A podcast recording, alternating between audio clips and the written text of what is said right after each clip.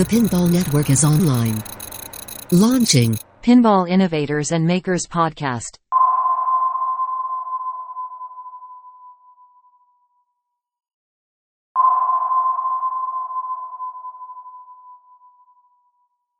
Hi, and welcome to the Pinball Podcast focused on the innovators and makers who are crafting homebrew, custom, and rethemed pinball machines, the technology that makes these personal projects possible, and the companies helping with these journeys.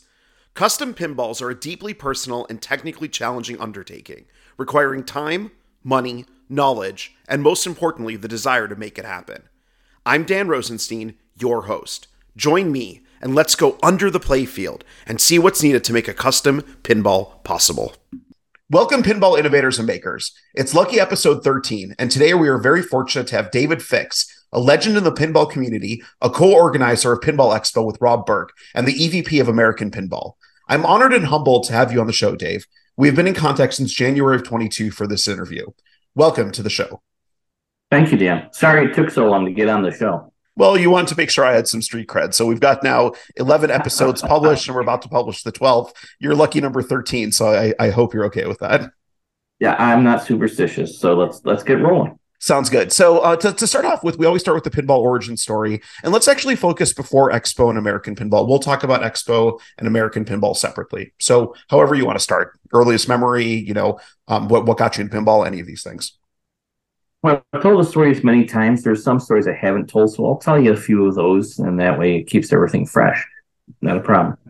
So let's let's go back to my earliest memories of pinball, and uh, this this will take you back a little ways. And this is a kind of an interesting topic because it kind of lends itself. So my uncle is the one who got me really into pinball. Uh, my uncle Pete, and uh, he lived about an hour and a half away from Western New York uh, near Erie, PA.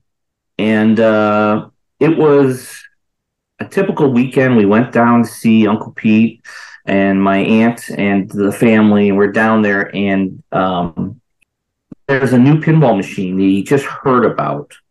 And it's called Black Knight, and it's at arcade here, here in Erie, PA. And we just shot out. And the funny thing is, is, you know, we're in an industry, you know, in a time now where we have the internet, Twitch, all this stuff.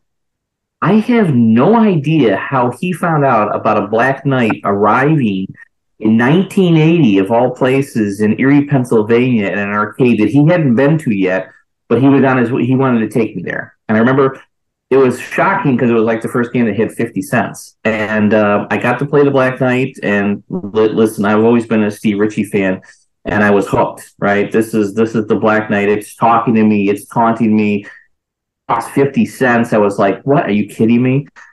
And uh, that was the day I was just sitting there. I was playing it, and I was just, you know, I I, I remember playing the first game on Black Knight, and uh, all three balls kind of zipped past because I wasn't paying um, and then it just kind of laughed at me, and I was not really thrilled with the machine.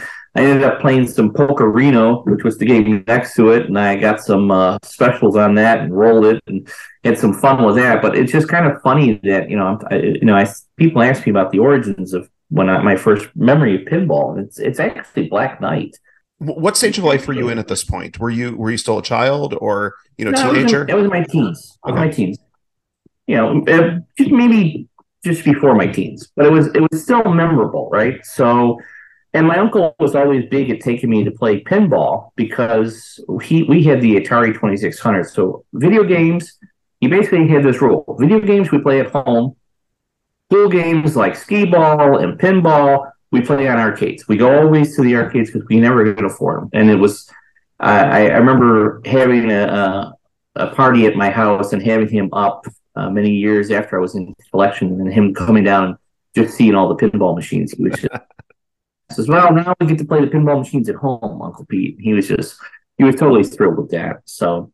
Um, Did you ever find out uh, af- after the fact yeah. how Uncle Pete found out about the Black Knight? No, like, no, never no. knew. Never knew.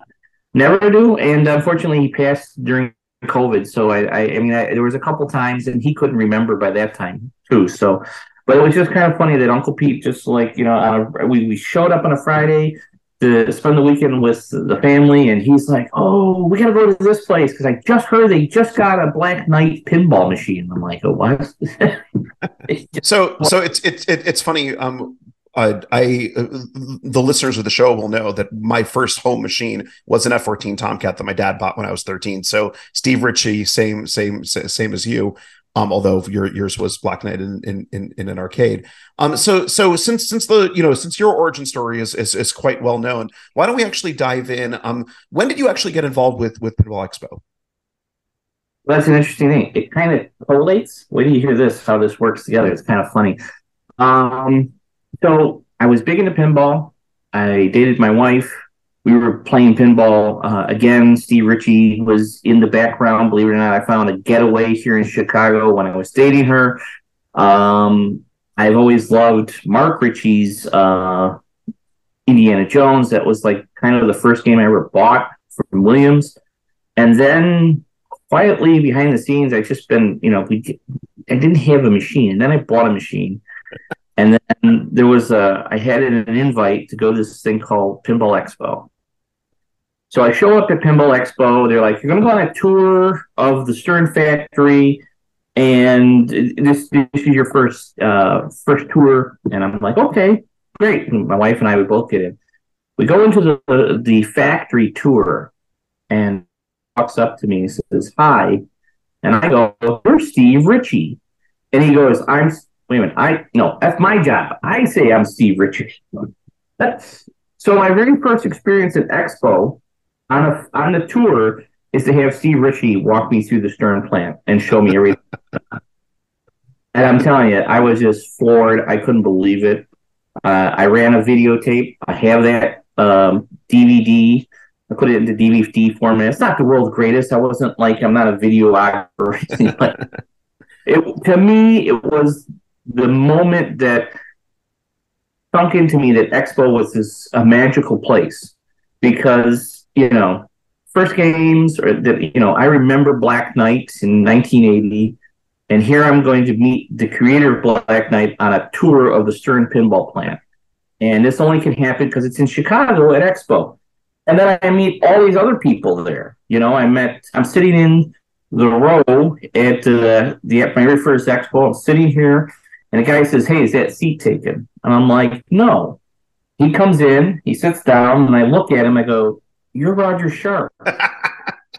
yes, I am. I am Roger Sharp. Nice to meet you. Dave Fix, how you doing? I mean, here's two guys that I've met, you know, on my first time ever at an expo. Roger and I have been good friends ever since that expo. Um, in fact, it's interesting that uh, one of the trivia questions was uh, Rob Burke's standing up there, and I hadn't met Rob. He goes, "Anybody tell me who the man is sitting right next to this guy right here?" And he's pointing at me. He's pointing at actually Roger. And I raise my hand. I go, he goes, "Okay, and you are?" I says, "It's Roger Sharp, uh, the founder of Game Plan." And uh, Roger goes, "No, I'm Roger Sharp, but I'm not the founder of Game Plan. I just designed a game for them." Oh wow, you know, you got to remember this was early 2000s, right? right. This is a long time ago and a lot of history has now been expanded upon.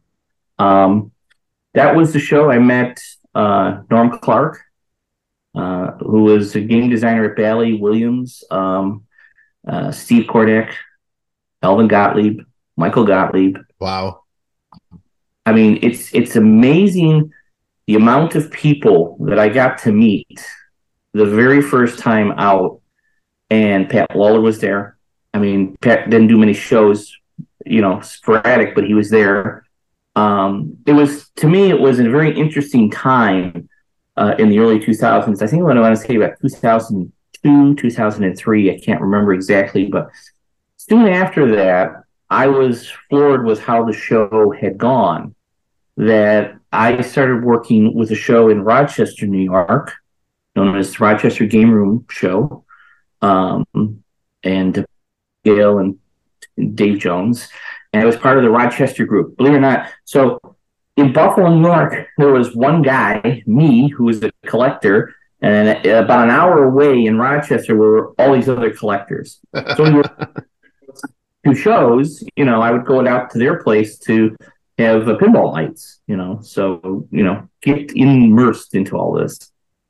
Um, it's a it's a short, small world. Um, there was a time where we were going to put a show in Niagara Falls, New York, and I did the Niagara Falls Game Room show, um, which was part of a barbecue festival and a car show and a pinball show. It's like, okay, how do you put these three things? We did it.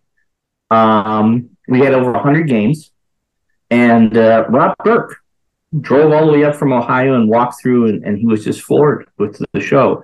Mike Pacak at the time also found out about the show and just said, This kid put this show on, and he got all these games there. And uh, so I reached out to Trent Augustine, who was an old friend, and I asked him to run my tournament.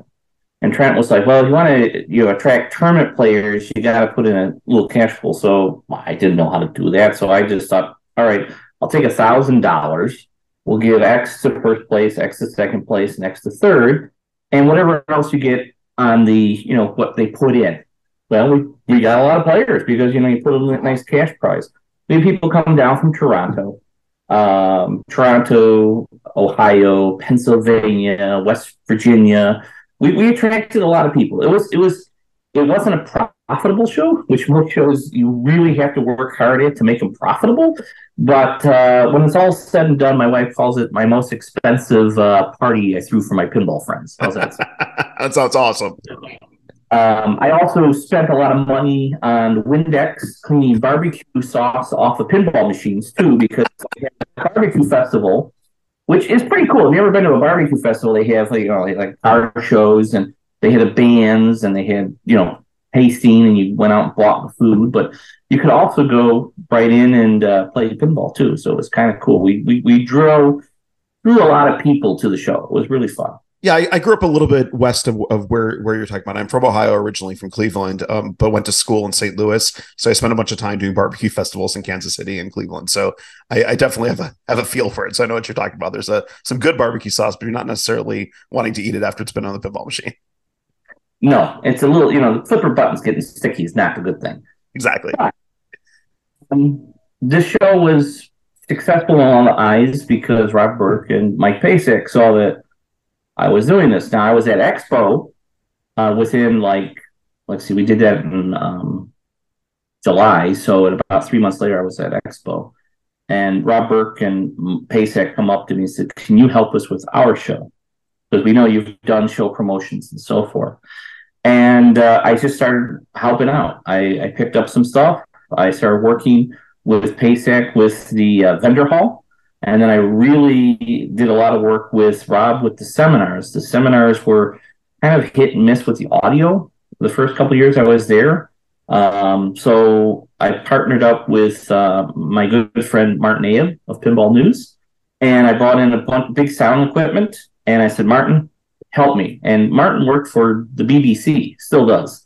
Um, so him just running, you know, you know, figuring out all this stuff, and I'm working with him on that, you know, running mics and getting things and fading things in and out, and uh, and between the two of us, we lived the seminars for the next quite a few years, and then I remember somebody saying to me, says, I think it was Jim Schelberg, the pin game journalist, says, you know what, the problem is, is Expo 2006 and Expo 2007 looks the same. There's right. nothing and I and I and I said, "Oh," he says, "Wouldn't it be cool to have something hanging?"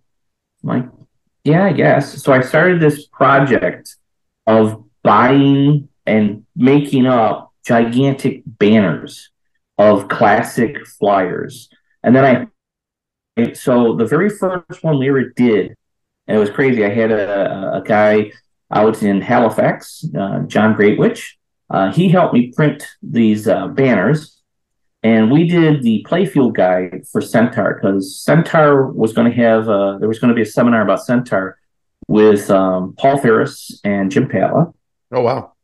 And uh, there was a couple other guys that were there, and um, I thought it'd be a hoot to have that playfield shot.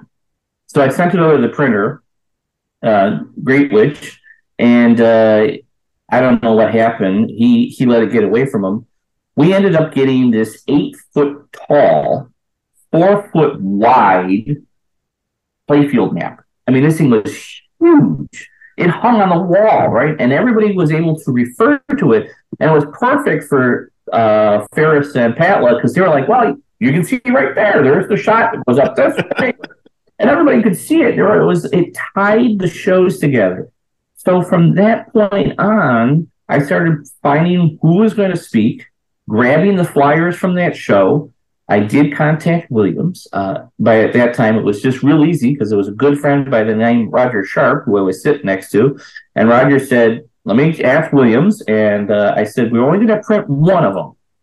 And he says, Okay. And then it goes into the Make a Wish auction because we wanted to give back to the community. And that's what we did. We sold off a lot of those giant posters and there was only one copy of them to the Make a Wish Foundation. And there's a lot of big collectors who have them. And then there were some black and white ones that we printed over year after year after year, which were photographs, right? And that was pretty cool because you get to see some of the stuff like Roger playing pinball back in the early 80s. Uh, you got to see a lot of other people just having fun. So your so, pinball expo experience goes back two decades, but really, in terms of planning and and organizing, it's it's one to one and a half decades you've been you've been involved at this point. Pretty much, yeah. That's all. that's awesome. Thank listen uh, before we go any further. Thank you for everything you've done for the hobby and for Expo. Like I know I know that you're you're you're working with some very good people, but I also know that it wouldn't be what it is without without you having done it. So thank you. Um, for those of us who, who who who go and enjoy it. So here I'm hanging all these posters, and we're just promoting Expo, and it is just it just turned out great. And people, you know, collected the posters, and they were great about this. Um, and and I just kept working at Expo. Then one day, 2008, 2009, because I'm helping Pacak with putting together the vendor halls, I get a call from two guys. First, first guy I get called from is uh, uh, he calls himself Skill Shot. Okay, which later um, he had a problem because Skill Shot magazine in right. the couldn't do it. So he ends up turning it, of course, into what we know as it turned out to be fast pinball. Oh, fast. Aaron Davis, of course. Aaron Davis. He calls me up and he says, I got this.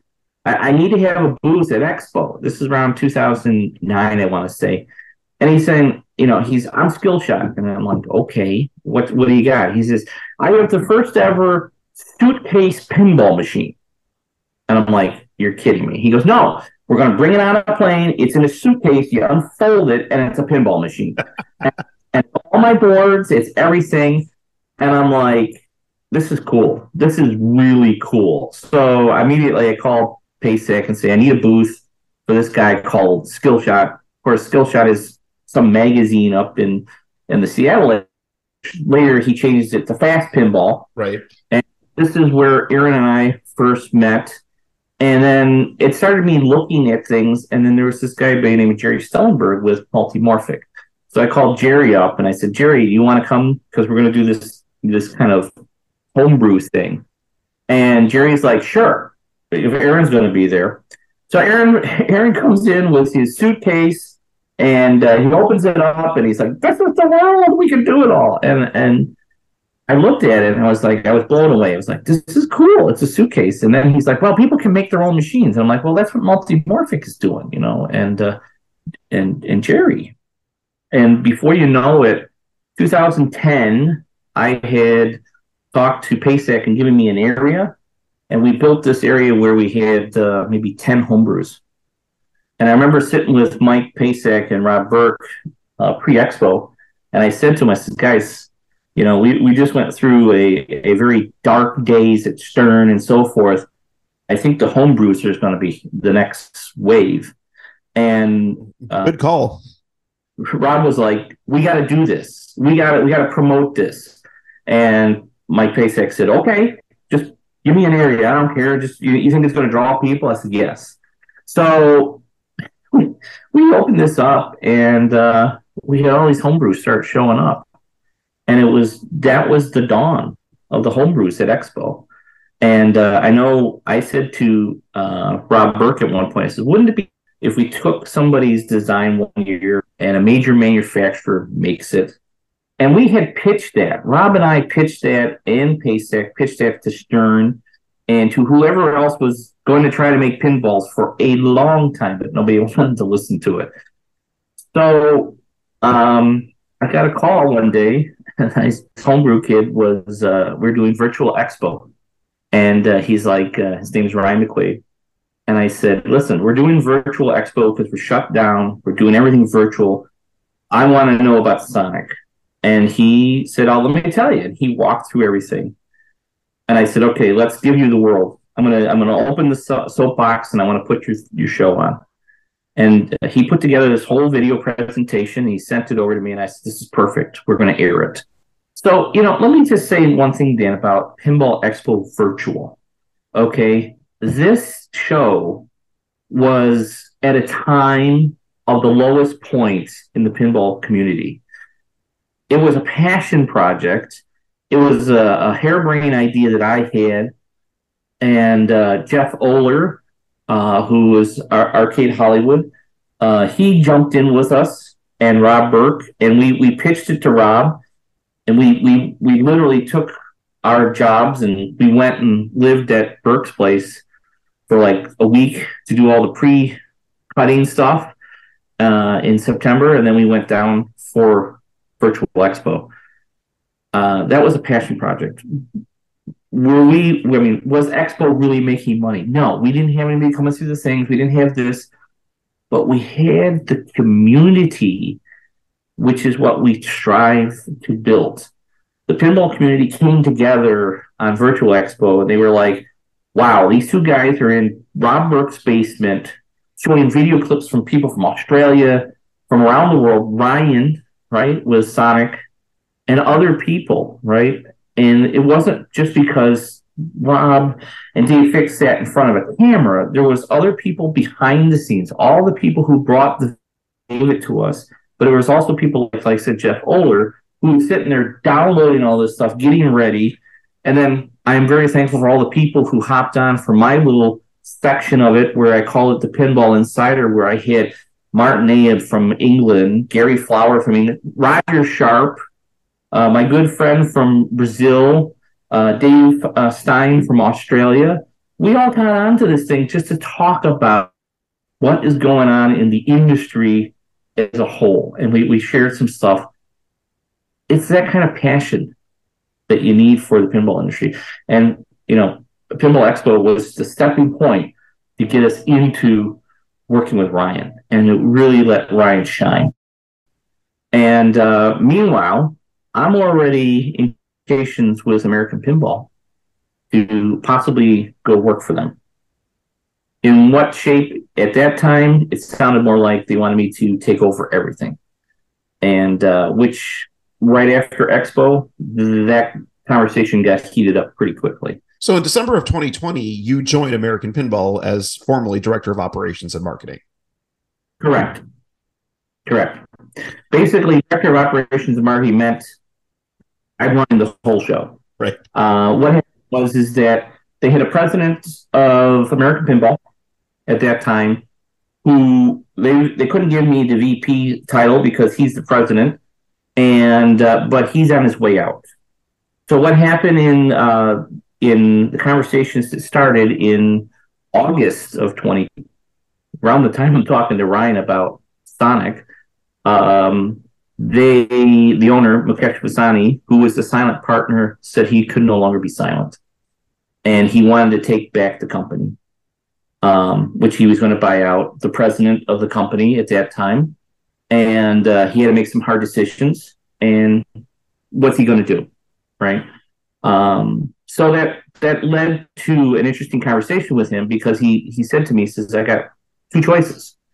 One, we shut it down completely and close the doors. Or two, you come on board, we clean the house, and you rebuild the company.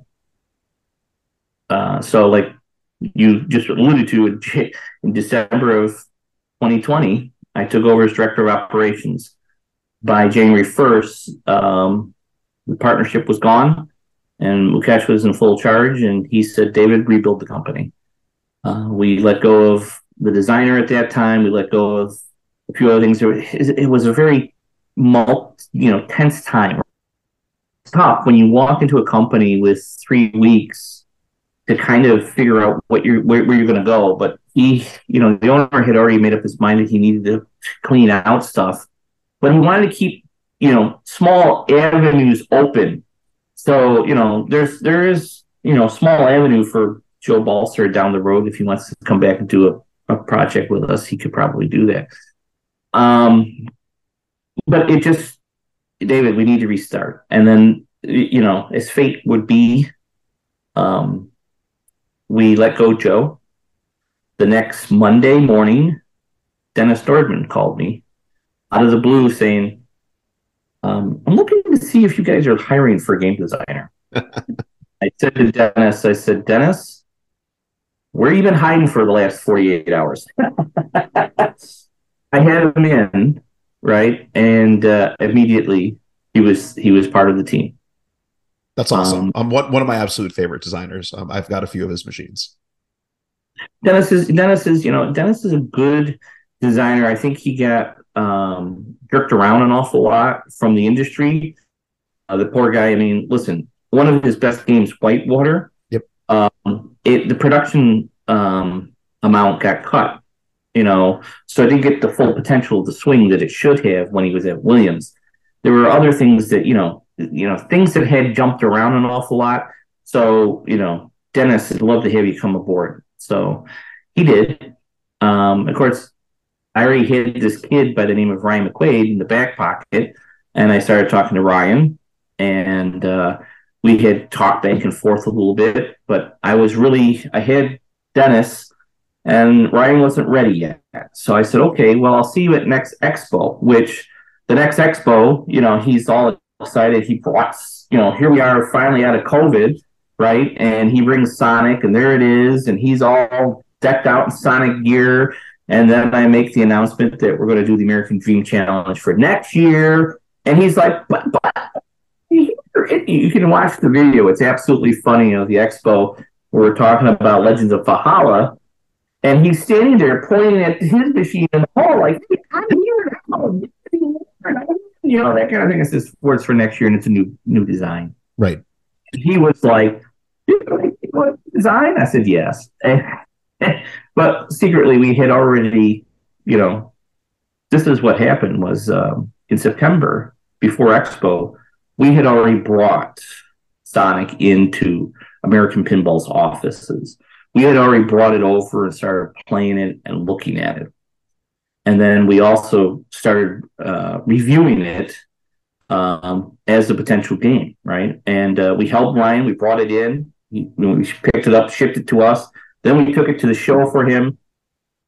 Back, we looked at it, and then we shipped it back home to him. So we were very excited about Ryan. We had him at the factory. We started talking to him. We were really excited. And um, here's the thing: everybody, I think everybody at Expo knew that I was talking to Ryan.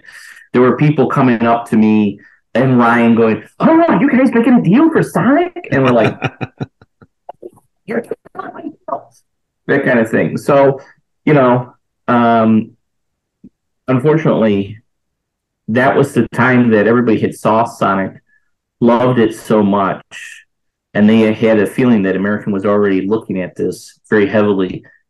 And uh, I mean, it was literally two weeks later, we're calling Sega to figure this out, and they're like, "We gave the license to somebody else," and we were like, "Are you kidding me?"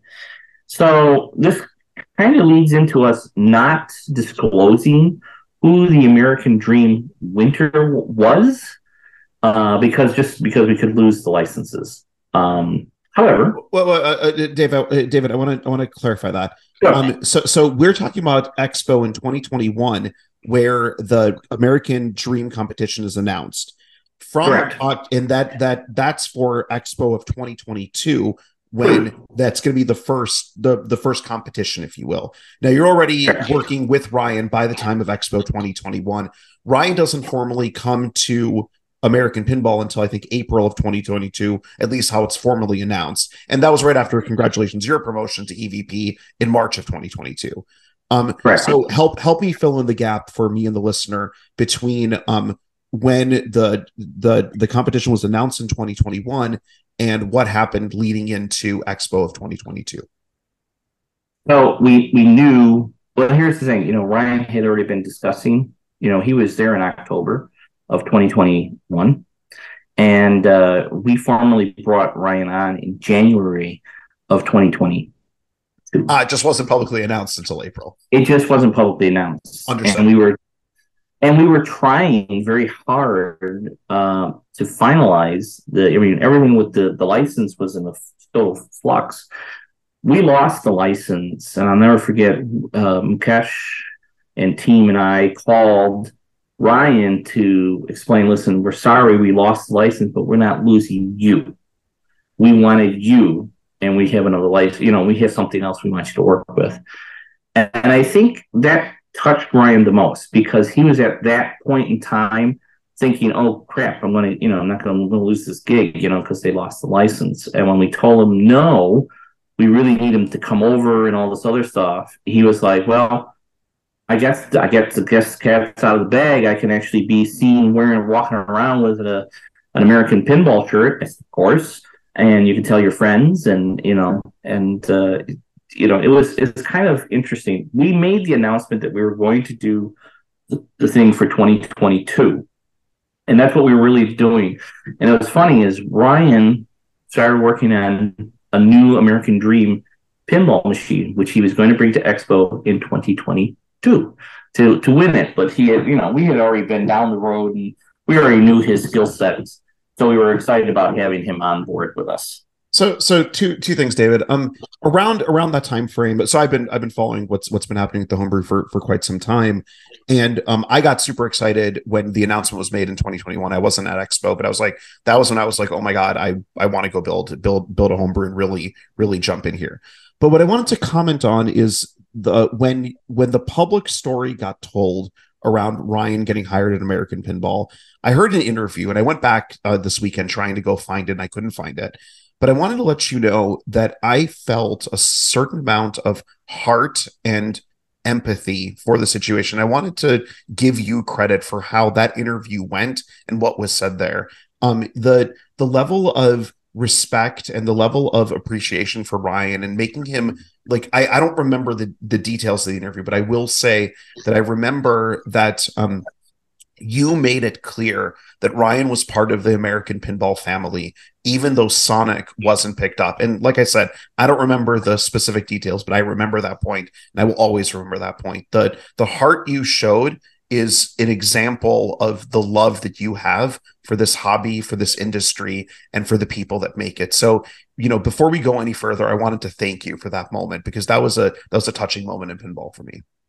It was. Uh, uh, thank you. Thank you. I, you know, listen, pinball. I'm just going to say this: uh, pinball is only uh, it's a it's a box with a ball that rolls around and some buttons, and we interlight you know flashy lights and art, and we try to make it a total story in a package. But I will tell you that all the years to going to Expo, meeting Alvin Gottlieb, meeting Steve Kordek, Norm Clark, uh, Wayne Neyens, these gentlemen had a love and a passion for pinball. And uh, they shared that with me and, you know, Harry Williams. Uh, I, I, had heard many stories, didn't meet Harry, but then I, you know, I talked to Roger, and Roger gave me some insight on Harry and just the feelings that these guys brought. And, um, you know, pinball, it could go away tomorrow, right? And, and, and most people, you tell them, I work for a pinball company. They go, they still make pinball machines. You know, it's one of those things. You know, they don't know it's this growing thing again. However, I will tell you, it has been blossoming, blossoming very much over the last few years. You know, yeah. so and there and there's other stories. I will tell you that just real quick and just say this: pinball is only because you put the passion into it. So you know, you, have to have heart, right? I mean, into this this industry um, because you're putting a lot into it. I mean, yeah, I could think of this like a job where, um, how do I put it? Like I punch a clock in and out, and it's over with. Um, running American Pinball is not punching a clock by any means. Uh, for me, it's a seven day a week job.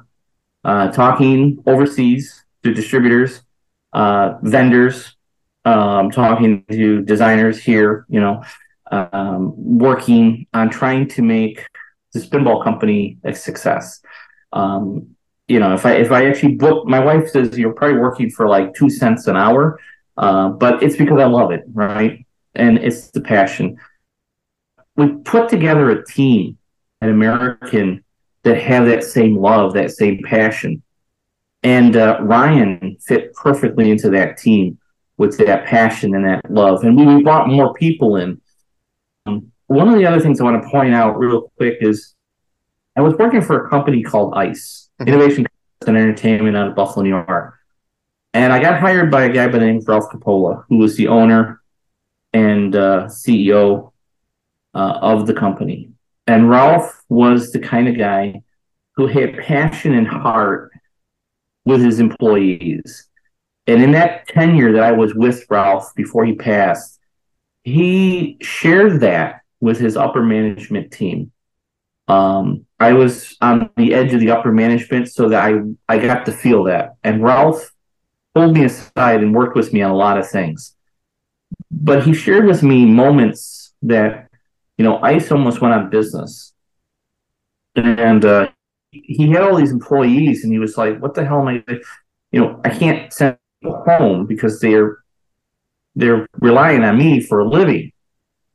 And uh, he refinanced the company. He figured ways out, and it made it into the successful company that it is today. That passion and that feeling that Ralph brought to ICE is something that I brought in, and then I saw it again with people like Steve Kordek and Alvin Gottlieb and Wayne Neyens and the founders of these pinball companies, they were their children. Mm-hmm. So I brought that passion with me to American pinball where it needed to be. And, you know, we're, we're not punching a clock. Uh, it's funny. Um, Jack Hager, our art director, uh, great guy. Um, I, I, I can come in in the morning and he's already there before me. And I can go home at some nights and he's still there after I'm gone. And there are other guys who come in different hours, but they want to be there. They are the backbone of this company. David, you uh, do what you love, and you'll never have to work a day in your life. Perfect model. I'm Perfect. with you. Um, so the this takes us, you know, uh, Ryan gets on, uh, hired to American Pinball at least publicly April 2022. June of 2022, you did a really good interview um, on, on Pinball News um, about the American Dream Challenge and Sonic license. So it, you know, it comes back up in the ethos again. Um, and that's in lead up for October 2022 for Pinball Expo, where the first uh, challenge is the first competition is supposed to be. So um, you know, it's it's there wasn't a winner as you alluded to earlier, and so I wanted to understand if you can tell some backstory. I know you started to tell the backstory with Ryan and what was happening there in parallel to him getting hired and him looking uh, potentially to b- uh, bring another machine other than Sonic to Expo in 2022, and that be a potential contender for for the award. So I wanted you to see if you would fill in the gap there. Sure, but I want to point out one thing, Dan. There was a winner. Oh, there was. Okay. Yes, it wasn't public told. Uh, the the winner knows who he is, and uh, he actually has already worked for us quietly in the background here at American Pinball. So, D- David, just just for clarity, this I, I'm I'm so glad to hear that. That's awesome. Um, just just for clarity, is this different than the that than than Jake and the Dukes of Hazzard because he won the blue ribbon at at at the show. And Jake is actually my partner in crime. He runs the the website for or the the Facebook group for Strictly Customs. I do the podcast but we are we are in cahoots. Um is this different than that or is it the same or can you not comment? I'm not trying to to put you into a corner it's, or anything. it's, it's different. Okay. so Jake won Pinball Expo's homebrew challenge Okay, that that's the pinball, uh, the, the the true face. The American Dream Challenge was somebody that we're going to take now. It could be the same. In this case, it isn't. Jake is a great guy. He did some beautiful stuff with Dukes and Hazzard. I mean, listen, I love uh, the game.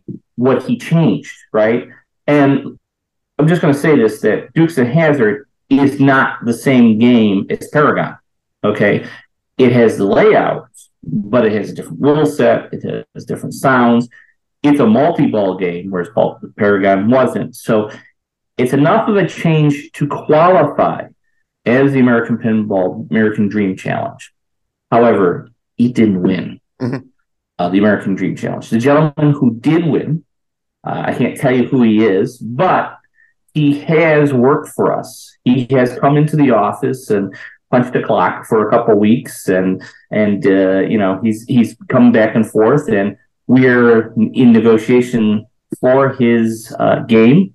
So we we're, we're, we're excited about it, and uh, I was so happy to have him come into the office. And I'm like, well, you know, he, says, I'm working for you, blah, blah, blah. And I says, yeah, but you know why? He goes, no. I said, because you won the American Dream Challenge. And he was like, I did.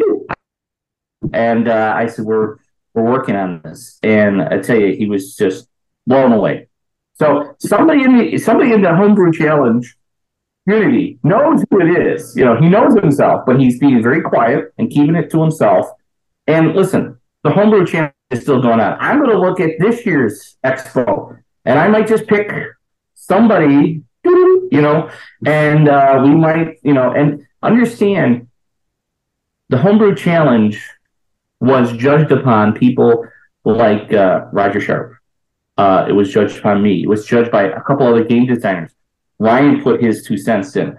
There was a there was a poll of people who played a couple games and went, "This one is the standout.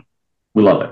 So, but this is still listen. All of them, all of those guys who made their homebrews, they're all deserve right. They're all great machines. Absolutely. I mean, I'm a, I'm really excited uh, excited to see these games from these guys. I mean, I mean, it, some of them are just like phenomenal. So, Um, so with that, let's let's look forward and talk about Expo 2023. Like, I, I love the passion for homebrew and customs, and you've told your journey of, you know, how they started to, you know, become part of your life and part of your pinball experience. What is it about homebrew and custom that that really excites you? Where, what you know, that ignites that passion? It's the thinking of outside the box. Okay, so don't get me wrong. We have game designers who um, they don't copy themselves; they call it their signature signature parts, right? You know, Right. Third, third, third flipper, king of flow, Yeah, etc. Yeah. exactly. It's, it's their signature style. I'm going to say that, you know, this is beautiful, right? But there are people out there who are designing stuff that just blow your mind. Now, let's go back, go back to uh, Expo 2011, 2010, somewhere in there. There was a young guy from the Seattle area named Brian Cox. Mhm. Um, I've been in contact with Brian. I've talked to him many times. He's a good guy. He works for uh, a big, big conglomerate. I think it's Google, if I'm not mistaken, or it's, it's either Google or Microsoft. He's probably gonna. I'll probably get a text later going. But anyway, um, he designed some games. Right? He designed a game that just blew my mind called Tattoo Mystique, and this was in 2011, 2010. And I, and I want to say that I played it and I was like blown away. And I said to him, I said, Brian, this game could be sold to any tattoo parlors in the United States. This is a really good game. And he had a lot of little tricks with lighting and a gold ball that changes into a silver ball, a little magic going on there. It played very well, right? Um, and I said to Brian, and then Brian had other games. He had all these little cards of games. I mean, it was like, where are these? I mean, like um, Jupiter Nine and uh, Futuristic something or Future Retro or so, I can't remember them all right now. But I'm going to tell you, they were amazing games, and they were they used the fast system. And then there were some people who were using, you know, multimorphic that were doing some amazing games at that time. And you know, this goes back to a little of the past, which I like to. Sh- is that you know, some people say, well, this was the first time in industry was Keith Elwin getting hired with a homebrew. No, it isn't. Um, John Norris Yep. of Motley brought a game in called um, um, it's the Tour de France. the French bicycle race game, with the shooter on the left side. It was the first time it ever had been done, and uh, he was actually at Expo, and he raised his hand in the front row and says, "I designed the game," and in that row was, of course. Uh, Gil Pollock of uh, Premier, and they immediately bought the game and they looked at it, and John Norris ended up getting a job out of the deal. Right. So, and a little other story that was told many years later, which I was surprised, was Michael Gottlieb telling me the story of how Black Hole came about. Black Hole was also a game designed by a homebrew, and they brought it to Gottlieb, they sold it to Gottlieb, and Gottlieb made Black Hole at that time. Wow. So, I mean, these little histories bits, right, that homebrews have been around, but we may have not seen them, right? We may have not been, there's a lot of history here. I mean, there's a ton of history in the pinball industry. And uh, it helps to have people like Roger Sharp and some other friends to kind of navigate through, but also going to Expo all those years, sitting there, you know, listening to Steve Kordek and Alvin G and all these guys go on about different people uh, that help create um, one of the guys and, and, and and and and David, let me let me interject there. Um, the Silver Ball Chronicles, which is a fantastic podcast, chronicles the history of many of the pinball companies and individuals in the pinball industry. And they actually, I just listened to a back episode three or four, which is the John Norris, the Gottlieb System Three John Norris episode, and John Norris apparently had a bunch of homebrew work, as you were saying, and homebrew machines that I was like, oh my god, I need to go talk to John Norris. So it's really funny that you're bringing it up right now. No, it's it's it's it's it's great to hear that homebrew, although it's having this renaissance and this emergence, it you know it's not like it's brand new in the last ten years. It's been happening previously. Absolutely. And that's actually, believe it or not, how some of the young blood has been interjected. Listen, Gottlieb was at a time that when John Norris came in, he started helping design some cool games for Gottlieb at that time. And it, it opened that door, right? So, you know, listen, I mean, I love Dennis Nordman. He's a great guy, but he, he he's not a young guy anymore, right? So it's perfect for him to mentor like Ryan and some other people. And uh, it's really good that I see this mentoring going on also at other companies. You know, like listen, Keith Elwin he's over at Stern, right, working with uh, with uh, Gomez, right? But uh, I mean, that's a homebrew, and then you have our our um, Mark Seiden at JJP getting mentored by Pat and uh, Steve Ritchie. So you have some young guys coming up in the industry, the homebrewers that are going to be, you know, these are going to be names that we're going to know about for yep. quite a few years. Pinball continues. So and there's a lot of young guys too that you know so no so what's your perspective? Like why do you feel that there is this emergence and growth? Although you know as, as we've established as you've established homebrew and custom has been has been happening previously. There there really does feel to be a renaissance or an emergence now. What do you think is different? Well there's a lot of things that have helped renaissance of of, a pinball and it's kind of interesting and i'm probably going to get you know criticized about this but I'm going to go back back to 2010, 2011, and it was around this time that a video game for PlayStation 2 came out, which was the Gottlieb and then the Williams collection.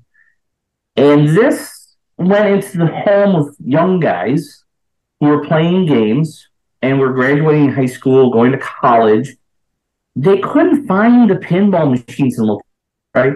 So listen, when I was in school, you could go anywhere and find pinball machines. When I was dating my wife, that we ended up marrying, we used to go out and buy and play machines on weekends and so forth for dates. There came a time when the studio, all that other stuff, it ended, right? The arcade games, the pinballs and the student units just disappeared, right? And right. Why it, it could because the dorms had PlayStation Cinema. But what happened was these pinball machines were being emulated, and a very good emulation. Okay, not the perfect, but good enough that these guys thought they were tough stuff. And then they started going out and finding some of these places, and there are these barcades and arcades that are bars, right? Gotta be careful how you say barcade because that might be uh, not somebody's legal term, but the arcade experience morphed And it wasn't because of Dave and Buster's. Listen, I was working for Dave and Buster's around 2010, 2011. Um, they had no pinball machines in there. They Mm-hmm. still have one here in Chicago, which they use as a test piece. They have four machines there, but that's the only one across the whole country. There are other areas, there are other places that pinball places started showing up. Uh, listen, there you you we all know them. You, you got Lyons in Colorado. You had the Pinball Hall of Fame in Vegas. You Right. had Shorties up in the, the out, out in Seattle Seattle. Yeah. you have uh, you know and one of the things is, is i started working with this guy in 2012 2013 in buffalo new york to create pocketeer okay pocketeer billiards is is is a passion of love for me because i helped him right we we helped each other we grew this thing from one machine had like 40 guys show up one night and play it to uh, now having 80 machines, having leagues, and he's build we're build he's building another 30,000 square foot part of this thing to add on another 100 machines. I think he's lunatic. But we we had done something there and created something. And it's at the it, we had the beast there this year, which was huge, you know. And a lot of players loved it. They all had a fun time at it. And uh, we're going to grow. And it was interesting. I, I know there's some there's some secret you know, video places, if you find people who were filming, I took them in the back of Pocketeer, right? And they walked in the back, and now you remember all the games are out there on the free play and are on the tournament, right? And then I took some people in the back room, and they just saw 50 games of eight sitting back there. Mm-hmm. And they're like, oh my God, you know, like, where did this all come from? I'm like, well, we have games that we rotate in and out. This is where we're growing. Okay. So, you know, it's putting it in the public that it all of a sudden started popping up. And then you had places like Rep Bar, and then he had places all across the United States. And it's funny, I have it on my, my phone, right?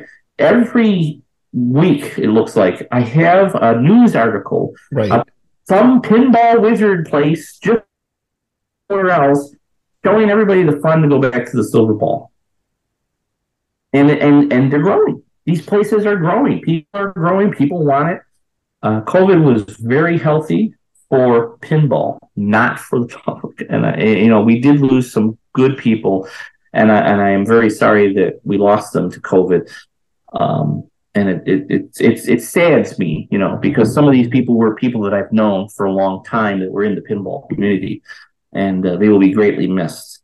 So yeah, I, I we, we did lose some great people in the community. It is unfortunate that that, that they're not with us. Um, The the so so there you know the the I, I I agree with you. The the fact that there was the the the pinball arcade for Gottlieb Williams and others, and in fact there was a series of a number of years where every holiday my family and friends that's what they would get me because you know they they they knew I was an enthusiast. Um, the every every new release that came out.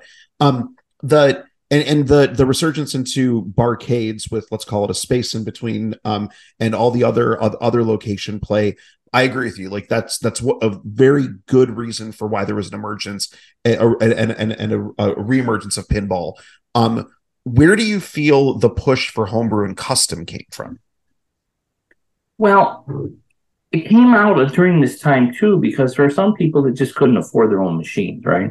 So, like Ryan McQuaid always said, I, I had to build my machine, right? I had to go out and build it. You know, I wanted, and he was upset that you know they never made a Sonic game, so he was like, "Well, this makes sense to me."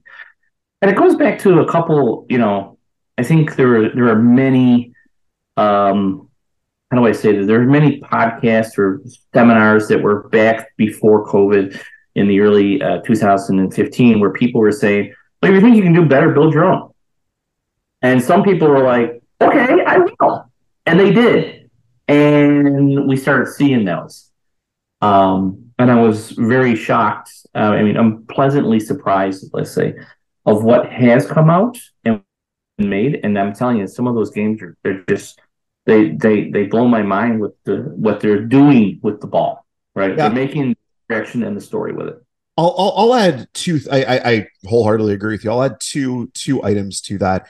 Um, in about the same time frame, the maker movement was happening across the United States and across the world, where people felt empowered to build their own electromechanical systems, um, robots, video games, etc. Um, and specifically with the introduction of the Arduino and the Raspberry Pi as foundational control systems that could do um, input output, you know, analog and digital input output. Um, and so folks early on started to use those. Uh, and then I think that is what parlayed um, you know, to a certain extent, at least in concept, uh, both Gerry with Multimorphic and the, the P-ROC, as well as Aaron with Fast, and actually created controllers that could then go into existing games or allow for the creation of, of, of new ones. And so I think all those things together, the the community, the movement, the repush for um, for pinball in general, and specifically the pinball arcade games back, you know, as as the next generation was coming up, um, I I think it's all of those those those coming together. So for Expo 2023, um, you know the the uh, the intake form for homebrew and custom is under the American Dream Challenge portal and banner. Okay, and so you know we're going you're you're going big with American Pinball and the American Dream Challenge for 2023. So what are you looking for? Um, are you looking for polished products, design competency, innovations? Like what what is it that that you and American Pinball are looking for? Well, you know, I think we're looking for people who have a passion for the game, that want to be part of the industry, and and have an idea. Listen, making a pinball machine is not easy. It's not like you just draw it up on a paper and you're done. It takes, you know, CAD work, it takes stuff, layout, many hours.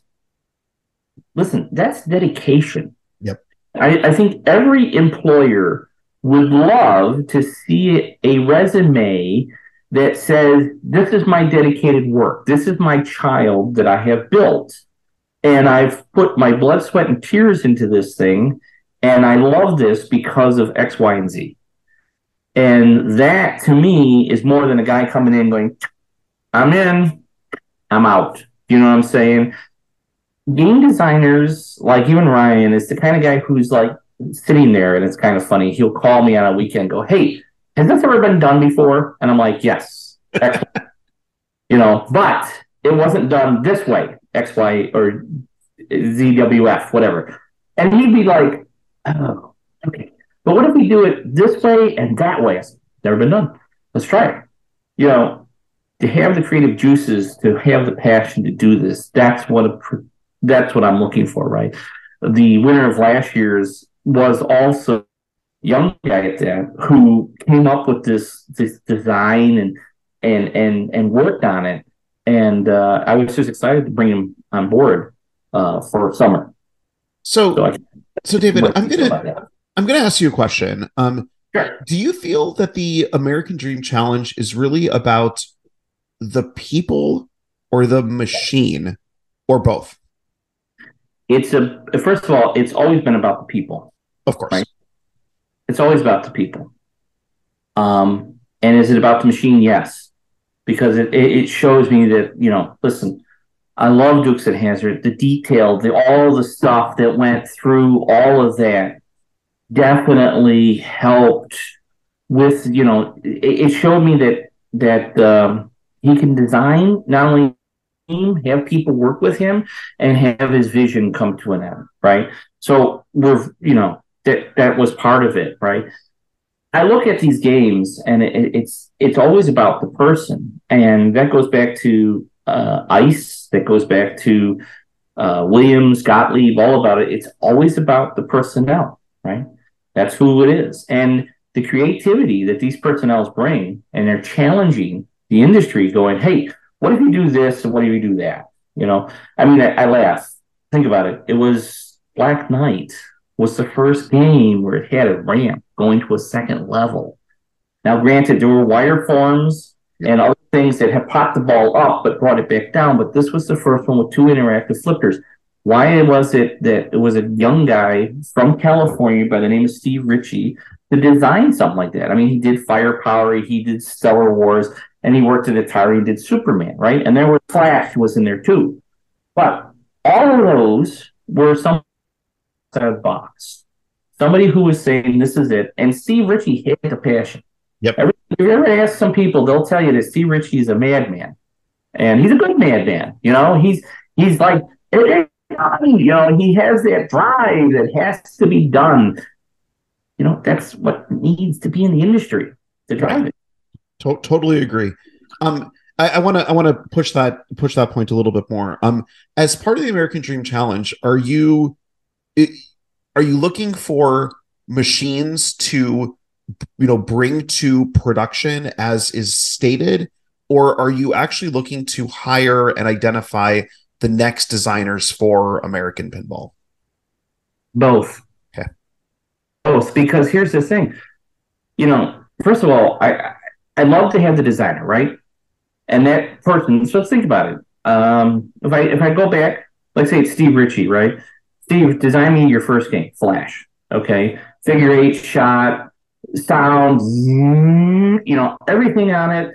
Let's take that flash bulb and flash it real bright in your eyes. Wow, that's really cool. You know, he didn't have that, right? But that's his first game. From that first game, his, his, his first game at, at Williams. Williams, right?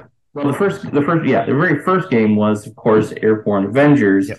He kind of like, oh, I'll just do, and then he's like, well, let's lay it out better. Let's do Superman, right? Um, which was originally called Rockstar, okay, before they had the license. So there, there's a little history there.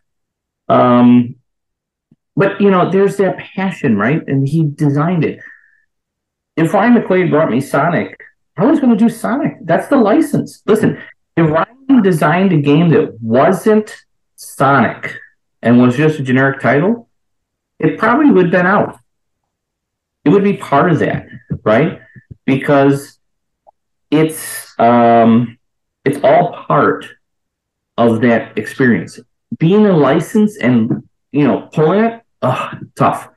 So you know the other guy who won the 2022, he has a license to it. We'll get into more detail about that later. But it's a license that Americans going after too. So we do have other licenses. You know, everybody says, "Oh, you know, American can't get out of its way. It, it's making non-licensed game." Hey, I play Hot Wheels at work on a regular basis. You guys make a fantastic licensed game. So you do. And, and I'm going to tell you right now, I love Houdini. I, I love uh, Legends of Valhalla, and I love Galactic Tank Force listen, I, I, I mean, I couldn't get a license for Galactic Tank Force, so I went out and made our own license. You know, you think about it.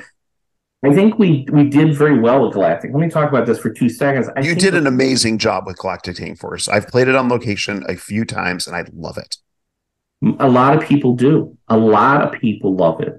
It got, you know, listen, understand we ran into a small snag, and this is the first time I've been on a podcast since that snag. So let me touch on this for a second if I could.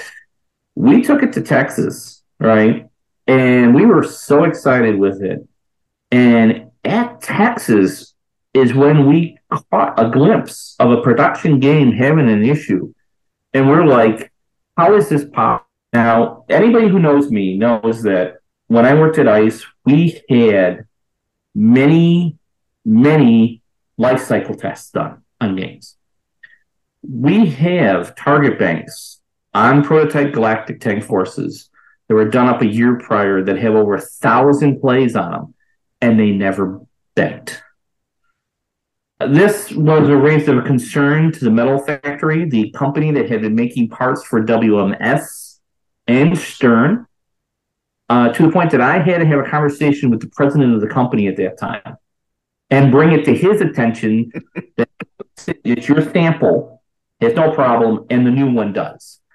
And, you know, to this day, we're still trying to pull it up, but we worked through it, right? We put stuff out on tests. We had stuff at Interium. We had new banks. In fact, you would find in like May uh, when the game went to Interium, people are like, boy, this thing's dialed in. There's no air balls. There's no, yeah, it had the testing pieces in there. I test everything to death. There's not, if something gets out, it's a rare thing that it breaks down. Okay. And if it does, call us. We'll take care of it.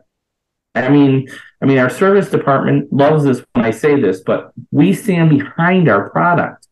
Listen, if it's six months out of out of uh, warranty, I'm going to take care of it.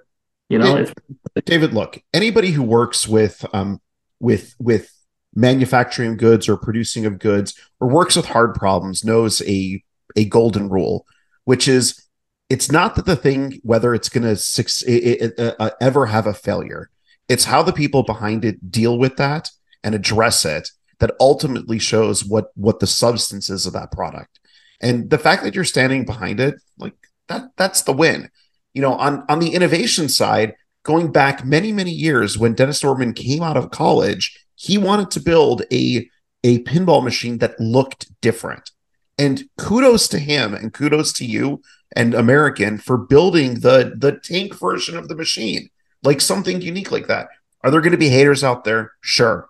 But there's a lot of people who love that, love that that uh, form factor and love the fact that it turns into a take. It's awesome, and that's kudos to to Dennis. And yes, you know he he isn't a young guy anymore, but he's still got some innovation in him left.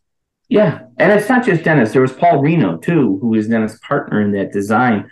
Who you could kind of put into it like a homebrew, right?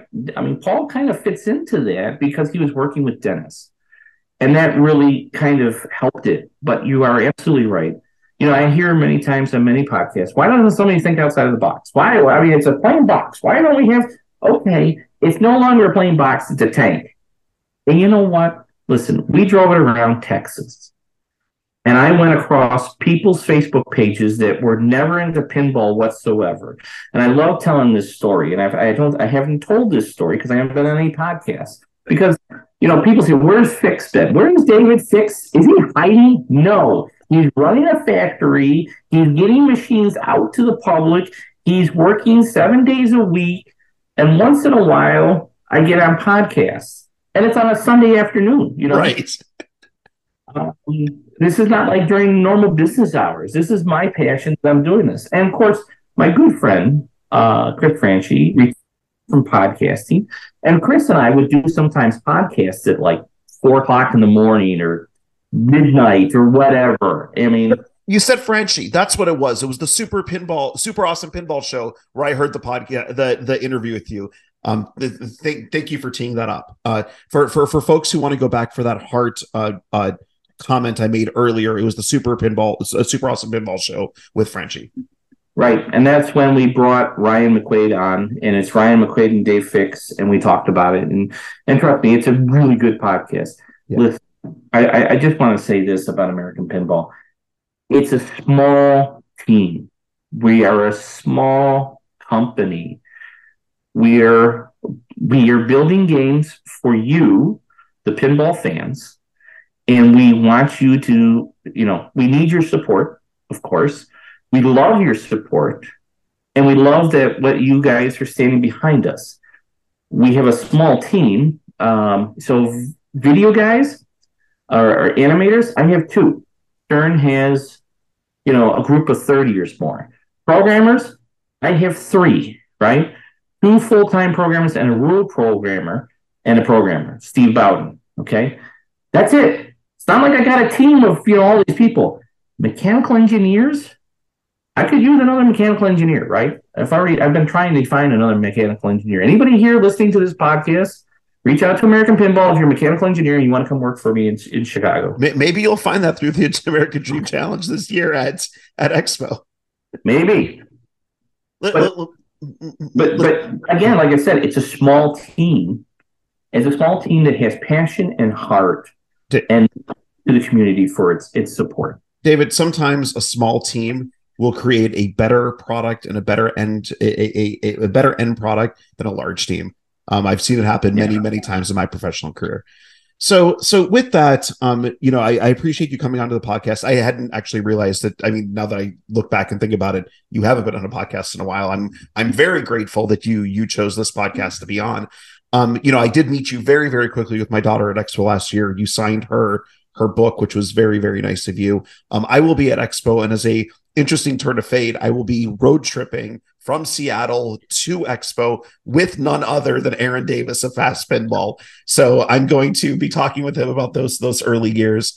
Um, I do want to put a quick shout out to to your uncle Pete. Um, I know you said that he's not with us anymore, but clearly he he, he made an amazing impression on you.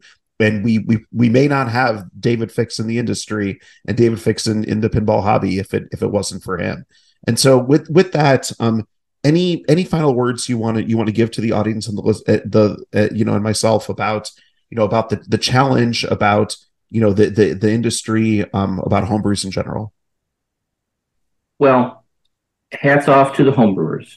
Thank you for spending those extra hours, nights, and weekends away from your family to design something great, to show passion, and to be part of this community. In my eyes, if you're a homebrew designer, you are just as good as a game designer, okay? Because you have that passion. And I applaud you and continue to look at your work and want you to succeed. As for American Pinball, we're a small company. It's the support of the community, and we're very thankful for the community that has supported us. And understand that, you know, we just got done with Pintastic in New England this weekend, which was kind of like the rebirth of Galactic Tank Force. We've gotten a lot of that cleared out. A lot of the problems are all kind of ironed out, which is a good thing, right? We're going to be at Expo. It's going to be a blast. We're going to have, we're pulling out all the stops for Expo for American Pinball and Galactic Tank Force. Listen, you can listen to other podcasters or you can listen to yourself. Come play the game, play it on locations, go to different areas, try Galactic Tank Force. Understand it's got code on it that is quite far along, but there's still updates coming. And we're still promoting and we're still backing our program. In fact, we just released an update on Legends of Valhalla. So the game is never over for us. Right. We have some surprises at Expo. You'll love to see them. We do have on Friday night at 8 o'clock, we have a seminar, Galactic Tank Force, Save the Cows and Eat Ice Cream. Hmm, I wonder what we're going to be eating in the seminar room.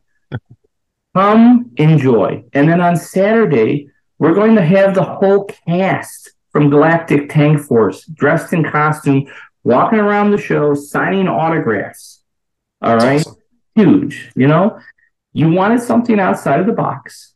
Galactic Tank Force is is is is, is hit right marks for a lot of people. It's a tank out of the box. Um a, and and then um tank out of the box. Yeah and and then um with with the American Dream Challenge, you know, I wish all the the homebrewers and customs good luck.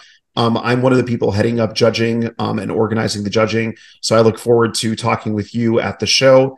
Uh, David, I really again, I really appreciate you you coming on the podcast, taking the time and and honoring our audience with with your your love of homebrew and your your passion for it. Thank you very much. Thank you. Thanks for joining the podcast. Thanks for listening, and I can't wait to see what you make.